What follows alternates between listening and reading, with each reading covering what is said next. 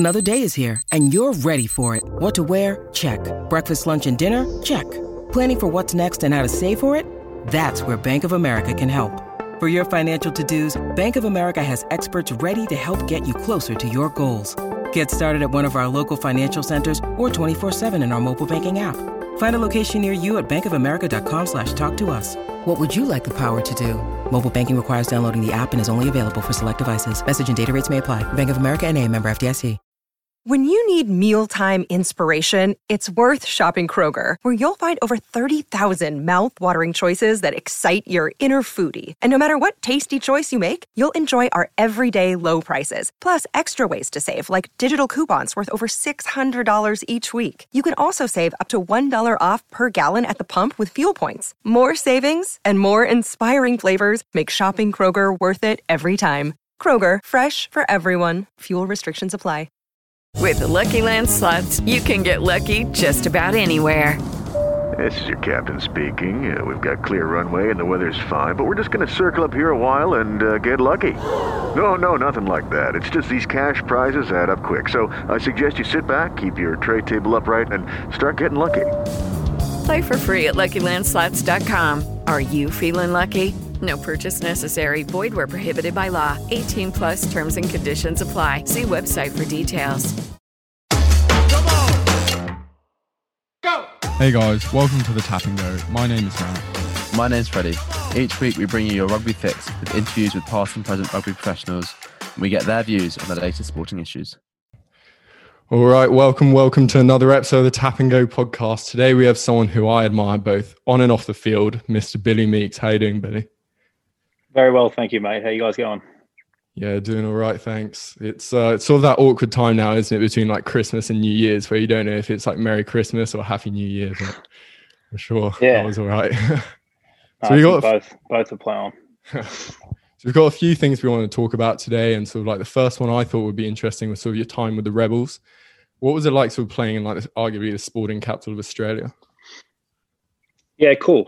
Great place to start. I've got some awesome memories at the Rebels.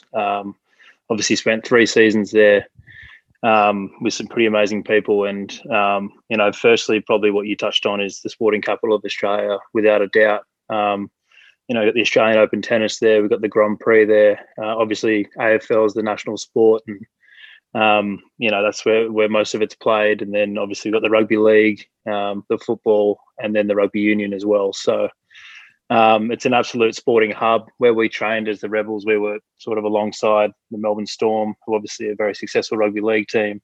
And then we had Collingwood and Richmond sort of bordering us, along with the football team. So we all trained out of the same area with some amazing facilities, and then you sort of just feed off the energy. And then, as I said, I obviously got to play with some pretty incredible players at the Rebels.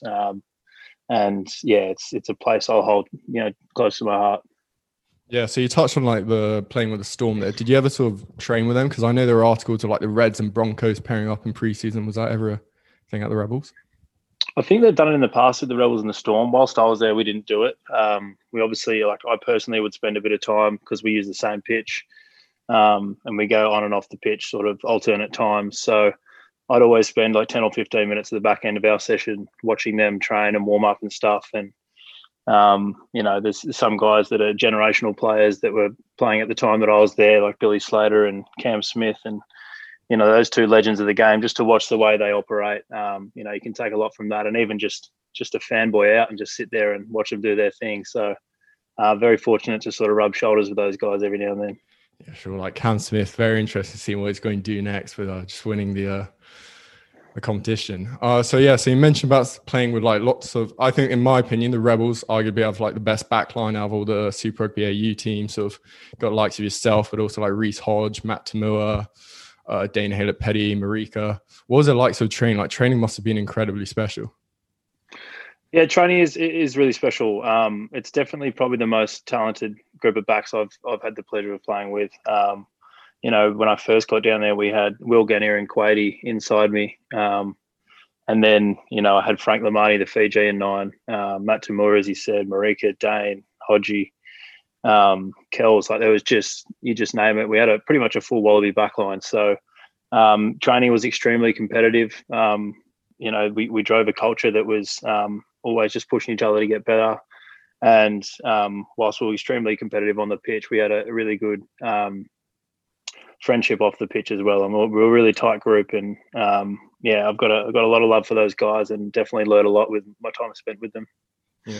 So you just touched on, so you played outside Quade Cooper in 2019 and Matt Toomua in 2028. Was there sort of, did you notice, like, obviously there's a big difference, but did you prefer one style of play? I don't think I preferred one. I think I learnt a lot from both. They're both very different players. Quade is quite a unique player in the sense that he sees the game in a way that not many other people do, or no one else that I've ever played with does. So it's probably just about adapting and playing to him, because he is such a world-class player when he's on. And, you know, he taught me a lot of things about playing flatter at the line, putting your skill under pressure, and just backing your skills. Whereas Matty taught me a lot about the tactical side of the game and the kicking side of the game. He's a really good game manager. He's obviously been around the block, played over here for a while, international for a while.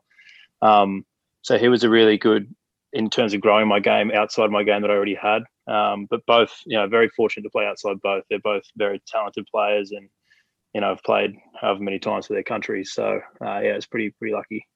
Yeah, it's so, like, Quade obviously is known for his flair and everything, and just like watching that 2019 season, it looked like you guys like clicked quite well.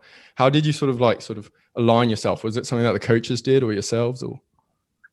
I think it's one of those things, you know, like when you hear someone signed at the club that you're already at, and it's someone like Quade, someone who I've met a couple of times at Wallabies camps, but not really spent much time with. You sort of hope that you're going to get along. And, you know, me personally, I was very excited to play with him because I know how good he can be. But he actually approached me during preseason, probably first or second week, because we had quite a long preseason. And he approached me and he said, look, it's more than likely that you and I are going to be playing 10 and 12. You know, let's take this all the way to the Wallabies. Let's be the best 10 and 12 in the country. And anything you need, let me know. And anything I need, I'll be sure to let you know. And he's, you know, he pushes the guys really hard. He's sort of a dickhead on the field, like in the best way possible. But, yeah, we just clicked off the field more than anything. Spent a lot of time together off the field. We live quite close to each other. We go out for dinner, go out for a few beers, go for coffee, stuff like that. So yeah, I think first and foremost, just getting together off the field definitely showed on the field. And as I said before, like he's just the kind of guy that will sit you down and tell you to back yourself, which, as simple as it sounds, coming from someone like that, is very powerful. So yeah, we had a really good click, and yeah, I thoroughly enjoyed my time with Quade. Yeah, I mean, I just got one memory of like the try where you did the little grubber in the left, and you sort of skipped around and scored in the corner, which is always a good one. So with Matt Toomua, like we obviously saw in the Wallabies when he got injured in the first couple of games, it sort of shifted the back line and like the mentality in defense. And you spoke about how he sort of, the game management of him was really sort of on point. I'm sure it was sort of like, what does he bring to a team in terms of like as a player? Yeah, so he's got an extremely calm head. Again, he's very good at taking control of the team. You know, I feel like in most teams there's a good spread of leadership around game calling and game management between maybe a couple of forwards, the locks that are calling the line out, and the 9 and 10 who are calling the back stuff. But Pup's really good at just taking onus on all of it. He takes care of most of the calling for the team. And then he drives a lot of our meetings. He's big on player-led meetings. I think that's something he picked up a lot over here. He spoke out with Hooper, didn't he? Sorry, yeah, he spoke out with Hooper, and so he's very like player-led. He's very player-led, and you know, he can correct me if I'm wrong, but I think he'll sort of slide into that post-rugby player welfare and sort of general management kind of stuff. But again, yeah, he sort of came in, and right from the off, he was a very clear voice in our meetings. He was big on having the coaches run the Monday, Tuesday, and then basically take a back seat for the rest of the week, so he could drive what he wanted to drive. And yeah, I'd probably just say overall, just an amazing leader with such a good knowledge of the game. Yeah, just a general, isn't he? So I want to move on to sort of your transition to London Irish, where you're at now. Sort of, it's your second time playing in the UK. How was the transition? Was it easier this time? Or yeah, the first time was easier. Yeah, first time was pretty random, but I mean, we can talk about that after. But coming back was definitely easier. Obviously, quite familiar with the Premiership. I know all the teams, which I didn't when I first got here. I know a lot of the players now, which I didn't when I first got here. And it's obviously quite comforting having a fair few Australians that I know quite well in the team. Australians that are coaching always make the transition a bit easier. So yeah, it's definitely been a lot easier than it was the first time, but it still has its challenges. And obviously with everything going on right now, it's not very normal. So yeah. So obviously when you signed London Irish, you knew it was a short contract. So I think it was to the end of January, wasn't it? Does that affect the way you approach the game, how you're going to play? No, from the outset. Nah, I don't think so. I think I was really grateful for this opportunity because initially when I finished up with the Rebels, I was meant to have 5 months off. So I was sort of just going to chill out, do my own training in Sydney and just relax. So if you had told me at the start of the year I was going to finish and then end up playing in the Premiership again, I wouldn't have believed you. But for whatever reason, an opportunity came up and, I was on a plane genuinely within 7 days. So, yeah, it's pretty crazy, but I don't think it changes the way I wanted to play. I was just so excited to get here. I love sort of starting to creep into an older player type role as I get a little bit more experienced and having played here before and now coming back again, seeing players that were in my position when I first was here, it's really cool to be able to work with developing them. And then for me, obviously, just trying to be the best player I can for London Irish is really cool. And it's been great to get back out there, to be honest. And what's the difference between playing 12 in Australia and England? Like Australia had that sort of like second ball player, sort of like a real get your hands with the ball and distribute kind of style. Would you say, because England has less of a focus on that at the 12, isn't it? Are you trying to adapt more or still have that characteristic? Yeah, I think when I was at Gloucester, we probably had more of a focus. I actually played more 13 there, but in general, it was probably more around crash ball, gain line. You probably see from photos of me back then, I was about 103 kilos and I'm 92 kilos now. So, yeah, I think ball playing, I'm pretty fortunate that at London Irish, we actually do have an onus on having two ball players. So it fits quite well for me and I haven't had to change too much. So it's come quite naturally. But yeah, I'd probably say the majority of teams in the Premiership have got a gain line type 12, which sort of suits the style of play over here, to be honest, depending on how you want to play. But, just looking at the GPS meters from the last 4 or 5 games here compared to the Rebel season this year, it's significantly lower and less intense. But that's not to say the game's less intense. It's just far more physical, a little bit slower. But it probably you can operate at a heavier weight to allow you to get gain line, be a little bit more physical and dominant in that area. So that's probably a couple of things that you can adjust to. But if you're comfortable with your weight and you can still make your tackles, I suppose, and be dominant in the physical area, then, I suppose you can get away with it. But yeah, as I said, lucky that London Irish sort of look at two ball players and play both sides of the ball. So that's been good for me. Is that like an Australian influence thing, like you said, with the players and the coaches as well? Yeah, I think it probably is. I think teams in the Prem that have had sort of influence from Australian and Kiwi coaches, you can get the sense that they like to throw the ball around a little bit more and play a little bit more. And you can see that influence straight away when you get a coach from the Southern Hemisphere. So I suppose that's just the way we're used to playing it back home. So when coaches come over, it's only natural to try and do the same here. Mm. And you recently had your game against Bath cancelled, didn't you, due to the virus? What was that sort of like as a player? It must be quite frustrating to sort of hear the news that it has to be cancelled. Yeah, very frustrating. It's, I feel like nothing this year didn't shock us now. It was almost just like, it got announced, we came in for training. It obviously got announced that one of the players had tested positive after the game, which obviously means that there was a couple of boys in the game that were close contacts. So, I'm pretty sure there's a rule in the Premiership that if you have 2 or 3 more close contacts that you have to forfeit from the game, which is, fair enough for safety reasons. But, yeah, as I said, it's just another curveball that 2020 is throwing. It's been a pretty crazy year. I was in lockdown in Melbourne for 2 months, then Sydney for 3 months, back in Melbourne for a month. I think this is my 7th month in lockdown. So I'm just chasing him at the moment. But yeah, it was obviously very disappointing. That was a game that I definitely penciled in. I was pretty keen for. Bath at the Rec is always a special game with fans or no fans. So to have that one wiped out, it was obviously pretty disappointing. Well, you mentioned the Rec. So you got your new stadium as well, London Irish in West London. What's that like, sort of playing there? Because I guess no one's done it before. Mate, it is so good. It is so good. I've had so many people ask me about it. It's hands down, like one of the best stadiums I've ever played in. The facilities are world class. It's obviously Brentford Football Club. They use it as well.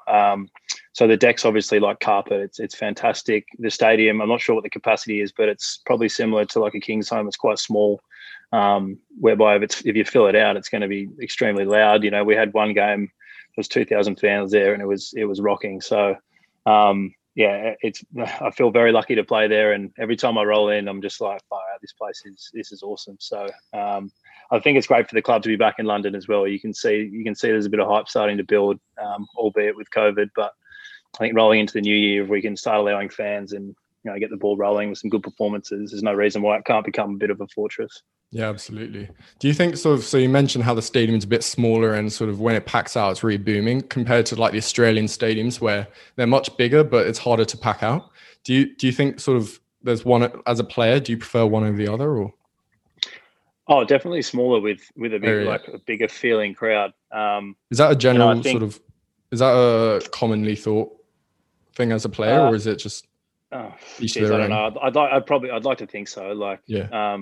Those smaller stadiums when they're full, nothing beats it because it's, I mean, this day and age with rugby at the moment, especially in Australia, unfortunately, it's quite hard to pack out a stadium any bigger than sort of 12,000 unless you're playing at test level. So, you know, I mean, obviously all the Super Rugby teams, their stadiums are quite big. So it's always going to be tough to fill them. And whilst it's still loud, it's quite noticeable that it's not full. So yeah, I think playing here, like that's one of my favourite things about the Premiership is the home grounds and the crowds. It's unrivaled anywhere that I've ever been. Mm. And I guess speaking of like new stadiums and new opportunities, your next one obviously to move to LA, the Giltinis. What brought you over to America and sort of a new team? It's like, yeah, it's pretty random. I mean, if you look at it from the out, it's pretty random. But it's been something that's sort of chipping away in the background for a while, and yeah, it's an opportunity that came to me probably 3 or 4 months ago. And I feel like as a rugby player, if you take everything away, if you could go to America and play rugby, it seems like a pretty sweet deal. And it's probably something that everyone as a professional rugby player has thought about at one point. And now they've started to really turn the screws in America. We've obviously got a few new teams. They're starting to attract a lot bigger name players. There's a little bit more money involved over there. Their rugby programs are starting to really thrive. And I think it's actually just going to be a really good opportunity. I probably don't think it's where it needs to be right now in terms of the level that it's at. But give it a couple of years, I've got every belief that it's going to be right up there. So it was probably just an opportunity and the timing that I couldn't turn down right now. My partner's going to be able to move out there as well. And it's just one of those things that, it's just really exciting to be a part of a team from the very start. I've got a few mates going over as well, and you know we're really looking forward to actually being super successful, running a really tight ship, and being as professional as we can. So yeah, I mean it's a number of reasons, as random as it is, but yeah, I'm really looking forward to it. And there's a number of like, yeah, sorry. All right, so obviously there are the likes of Chris Robshaw, yourself, are now moving out to America. Do you think it has the potential to keep attracting these big names and potentially almost move the centre of rugby away from Europe and Southern Hemisphere towards America? Yeah, no doubt. I think it definitely will. I think, as I said, it'll probably take another couple of years to start drawing out people that are sort of mid-age in their career. I think right now it's probably appealing to guys that are sort of on the back end, or moving towards the back end as an option. But I think as the rugby develops and it's seen as a premier competition in terms of quality, you'll start to see even better players at a younger age go out there to develop. You know, obviously it's going to be a pretty amazing opportunity lifestyle-wise, but if you can add the professionalism and an awesome level of rugby as well, then there's no reason why it won't rival everywhere. So, yeah, I've got no doubt it's going to be quite a big opportunity for a lot of players. I think the amount of money they have to chuck at that program, it's unrivaled as compared to Europe and Southern Hemisphere. So that should, if the stats are true, that should suggest that in 5 years' time, rugby in America should just be unparalleled.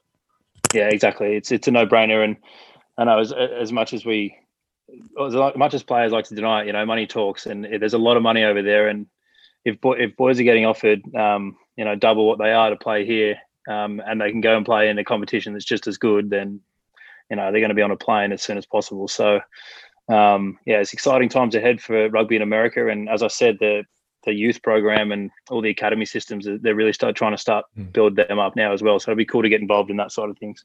Yeah, I quite like how they sort of have that like American twist where like they got the draft coming in and I guess the academy as well. But I guess another cool thing about moving to the Giltinis is I guess it's LA itself. It's sort of, firstly, the sun is amazing and sort of the climate and everything, but it's another sporting city, isn't it? Sort of like the Lakers and Clippers and sort of the Rams and so on. Are you excited to just get involved with the sport there as well? Definitely, mate. Like obviously LA was a huge draw card for me personally. Obviously the sporting hub, I've been there a couple of times on holiday, but haven't spent too much time there, but obviously loved it. And I think, you know, obviously I've been involved with a number of meetings now with our coaches and management and a few players as well. And, you know, there's obviously a few things yet to be announced around where we're training and playing and stuff like that. But it's, yeah, some exciting announcements to be made. And, you know, we're very lucky to be a part of this club because the owner is, definitely backing it the right way, and he's really sinking his teeth in, and it's going to be one hell of a journey for the boys that are involved, and yeah, just for rugby in general in America, it's going to be pretty special. I think it has been announced that your home stadium will be the Coliseum, which obviously any American football fan will know it's unparalleled. Stadium. Do you think that it will have the same effect and that they'll manage to pack it out like they do for the LA Rams to be able to? Yeah, I mean it's huge. I've done some looking, but. Initially, obviously, it's going to have to be a snowball sort of thing. It's, you know, they're doing everything they can at the moment to get as many people on board. Obviously, to get it packed out is a big target, and that's something that the owner is not shied away from. And I know speaking to our general manager, that was his one mission that he got told by the owner, you need to pack this thing out. So good luck to him, I suppose. But we'll just try and win games, and everyone loves a winning team. So I think they got some pretty exciting things lined up around the entertainment side of things, as you can imagine. American style. So yeah, it's going to be pretty interesting and looking forward to seeing how it goes. I mean, they present themselves as like a fun team, don't they? Like if you look on their Instagram, like the promotions, I mean, the coaches look great. I mean, thinking about like Stephen Hoyles and so on coming in and the name itself. I mean, I think sort of as a spectator and as a fan, sort of what you want to watch is like a winning side and sort of a fun place to be. And I think potentially they've got both. Yeah. And I think it's just that balance between having a good time and working hard. And it's something that's so often got wrong in teams, not for any particular reason, but I think they've got a real opportunity basically as a startup business to set the foundations as these are our standards around, right, we're going to have a good time. We're going to get people involved. It's going to be entertaining. It's going to be a hell of fun, but one condition is that we have to win. You know, I think once everyone's announced in our team, it's going to be pretty evident that they've gone pretty hard. Oh, sorry, Siri's getting involved. It's going to be pretty hard to deny how hard they've gone at getting this team up and running. So yeah, I think first and foremost it's about winning, and we've got some amazing coaches and players that are going to drive a high standard. And then obviously right from the name of the team, which is, you know, they're named after a cocktail. You know, it's mad, but it is what it is. You know, it's pretty cool, and they're just doing things their way. And you know, if you enjoy that, get on board, and you know, this is the way it's going to be done. So I'm really looking forward to that, and it sounds like it's going to be a lot of fun as well. All righty, guys, it's that time again. Time to pay for the pints. Today's podcast has been brought to you by our mates over at Team Blazers. Big shout out to them, the great British Blaze company, kidding you out for every match day social. Check them out now. So on that topic, also balancing fun and sport, I want to make a slight segue and talk about the Barbarians, which you were lucky to be a part of. What was that like sort of experience in terms of, I guess, both rugby and also socially? It's got to be the best thing I've ever done in rugby. It's like, it's so hard to explain. Like I was smiling ear to ear after I got over my hangover. When I got back to Australia, I was smiling ear to ear, like for weeks, telling people about, I could not stop talking about it. Like, firstly, we were really lucky to get on the tour. It was myself and a couple of other Rebels guys, because there was obviously internationals at the time and we were sort of the next tier down. So, yeah, to get on that tour was amazing. It was a 3-week tour, England, Brazil, Wales, like who gets to go to Brazil with the Barbarians for a week? Like, it's just insane. But you know, right from the off, you know, it's everything and anything you can imagine. You know, you rock up, you sit in a room, you crack open a beer, you get your kit, which is obviously as a player, like the coolest part about being a player growing up. You know, you get your kit, you're like, far out, I got my Barbarians kit. You know, you get given your money for the week, and then you just sit around and enjoy a few beers together and get to know each other. And then you're sitting across the room from like people you grow up watching, people you still admire. You got a coach over there that's like one of the best in the world, and just all this history with the club. And then they just have stuff planned every week. Minimal rugby stuff. There's maybe one or two training sessions a week. Maybe we probably went to the gym twice in 3 weeks. But just a lot of social stuff, and they just do it the right way. And I remember when I got back and I sort of came to the Rebels, I was speaking with the coaches and I just said, like, there's got to be something in this, because whilst we did have really good players, we still performed to a level that was basically almost international, with little to no training, based purely on just connections as a group, and creating an atmosphere where everyone can just express themselves. So between myself, Angus and Jonesy, who were there, we sort of sat the coaches down and said, these are the things we did. Obviously, it's quite extreme. You can't do this with the Super Rugby team, but there's no reason why we can't implement some of it, and drive the social side of things. So I reckon it had a huge effect on our Rebel season, and our social side of things. So I just learned so much, and it sort of takes you back to why you love playing rugby, sitting in the change room, having a beer, having a coffee with the boys, and just not worrying about training, not worrying about watching your clips from training, what were your GPS meters, what's your body fat at the moment, that kind of stuff, like, which all has its place right now in the professional era. But it's just, yeah, it's just peeling everything back to why you love the game. And it was such a special experience. You got any stories from that a couple of weeks, the Barbarians? Just Rory Best, just being the loosest person I've ever come across. Absolute legend. Between him and Bastero, just absolutely crushing beers. It was a pretty entertaining week, but no, nothing too. Oh, what do we have? I don't know if you know Hankus Van Wyk. He's a hooker, played at the Sun Wolves. He's actually going to America now as well. I'm not sure where he's going, but he is as loose as they come. And he was sort of our ringleader and would lead the charge, and just for some reason would never get hung over. Anyway, we went out. We got invited to this golf course. There's a few keen golfers, Scott Britz, myself, Dave Havili, Hankus, and a few other blokes.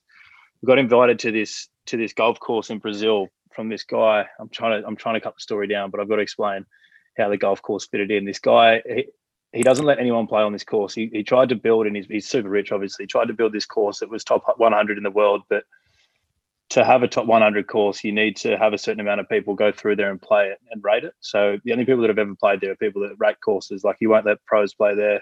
He doesn't really let famous people there, but he just loves rugby. So Scott Britz got in touch with him, and we managed to book a tee time. So it's on his private property. It's in the top 100 courses in the world. And we went there, and we sort of didn't know what to expect. The guy was, the guy that owned it was quite old, but his son was a bit of a larrikin, and he got us all on the beers before we teed off. It was like 11 a.m. tee off. Sat down, had brekkie with a few beers. We're all like a bit pissed before we start playing. And then I think it was in a three ball, it was myself, Dave Havili, and Hankus. And it was like 6 holes in. Hankus lights up a cigarette, and we're like, because him and the owner were smoking cigars the whole round. And he lights up a cigarette, and then he drives his cart off. We tee off, drives his cart off, goes for a piss or something, and then puts his cigarette out in this tree, and then like drives off, and we're on the green, we're putting, gets the next tee, and we're just sort of looking over, and there is like the biggest thing of smoke coming up from this like area, and we're just like, what is going on? And Hankus like gets in his cart, like piss bolts to the tree, and he's like waving us over. We get over there, this tree's like genuinely on fire. So he's like gone back to the clubhouse, got all the staff to come over, and they've got hoses putting out this. And he's almost lit this fucking top 100 course on fire. I've got some amazing videos of it, but yeah, that was probably the loosest thing that happened in terms of almost ruining a billionaire's golf course.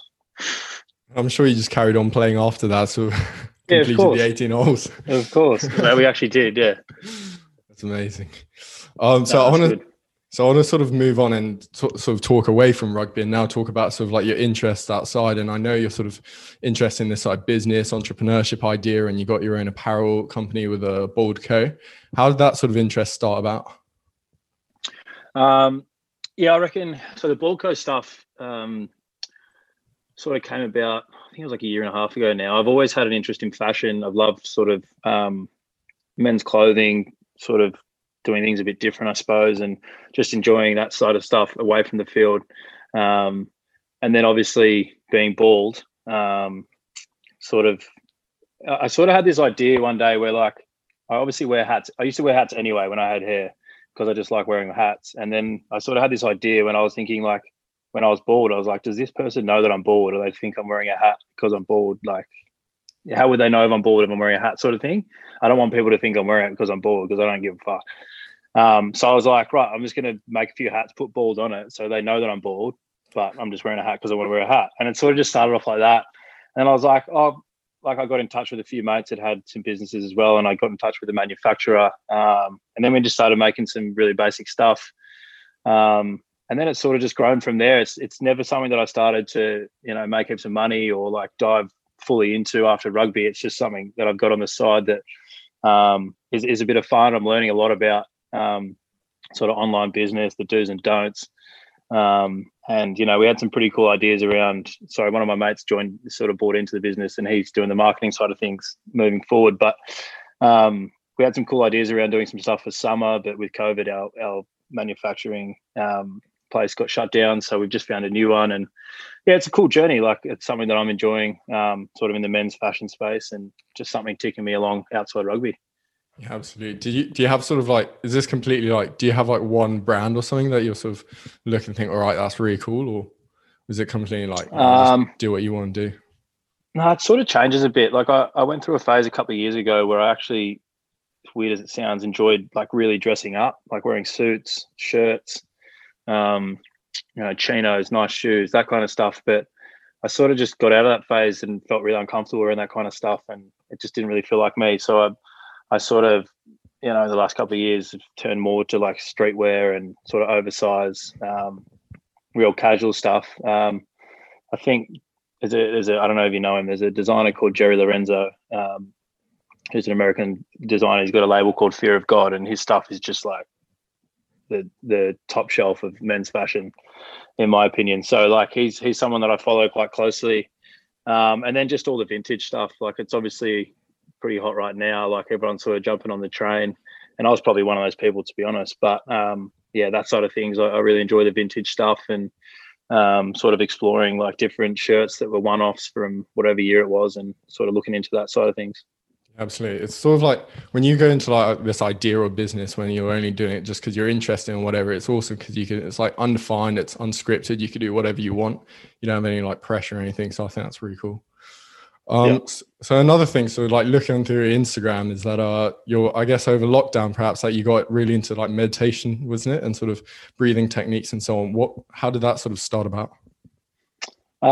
Yeah, I have, like, it's been awesome. It's been something that I probably never would have started given what this year's been. But Matt Phillip, who's a real close friend of mine, I lived with him for three years before the Force and the Rebels for a couple of years, but he's really big into that stuff, the mental side of things, and something I actually used to pay him out about when I first lived with him. And then when it all started, I started just trying to meditate 5 minutes every day, just see what it's about, and definitely struggled at the start because it's such a weird thing, especially for an active person, and especially just for like men in general who are playing sport. It's to sit down and spend 10 minutes on your own doing absolutely nothing is such a foreign thing to do. But it's become something now that I actually, I probably wouldn't go a day without it, unless I was traveling or had something on. So yeah, I think I'm on like 220 days almost straight, missed a few in between, but it's just been something cool that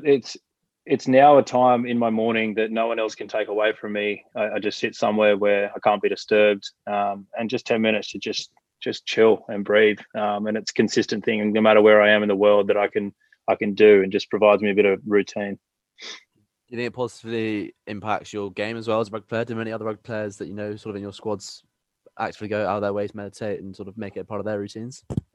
I think a lot of players do, yeah. I've had I don't think it's probably shown as much. Actually, I don't think anyone really shows it besides me, and that's part of the reason why I do show it, is to sort of show people that it is actually quite normal for athletes to do this kind of thing. You know, I have boys come up to me weekly saying that, like, they've been doing it for a while, or this is the app they use and this is the ones they've been following. And it's probably the number one thing that people get in touch with me about on social media is sort of that side of things and the routine side of things. So it's definitely something people are interested in. I don't know if it's a bit of a taboo subject still, but for me personally, it's definitely grown my game. It's probably not a tangible thing that I can say it's grown my game for X reason, but in terms of the way I feel and the way I approach each week, it's definitely more structured. And that morning 10 minutes definitely sort of drives that side of things. And it puts you in like a mindset where you're thinking, right, I'm dedicated to this thing and I'm going to put minutes into it and hours in the end of the week. But yeah. Well, Billy, thank you very much for jumping on our podcast. I think that's all that we got for today, but really fascinating story hearing about your time where pretty much everywhere, every continent, and off to LA next, which should be absolutely awesome. And we'll for sure follow you there. Thank you very much. Thanks, boys. Appreciate it. Thanks for having me. Cheers. Cheers. Awesome. Thank you. Thanks, boys. Really interesting. I'm actually off to the US myself, hopefully, and play a bit of rugby there, but off to university. So, oh, sick. Where do you boys live? I'm in London at the moment, but yeah. I'm just near Oxford, so just outside. Nice. Lockdown life, eh? How's it going? Yeah. Bored? Yeah, it's not great, is it? Shit, eh? And tier 4 just going everywhere sort of ruins it. Yeah. I know, but the cases are just insane. Like Sydney at the moment, I was speaking to my missus before, and they're like, they have like 20 cases a day and they're locked down. And we've got like 40,000 or something. Like it's just insane. It's the way to do it though, isn't it? Just kind of get rid of it at the start. Oh, yeah. I'm sure that, as people living in Australia already know. Yeah. It's fucked. Well, thank you very much. Hopefully. Thanks, boys. I'll come support you in LA one day. That'll be awesome. Yeah. Hit me up. Let's do another one when I get there. It'll be cool to hear about it. Like some pretty cool things going on. Yeah, absolutely. Thank you. Cheers. Thanks, boys. Have a good one.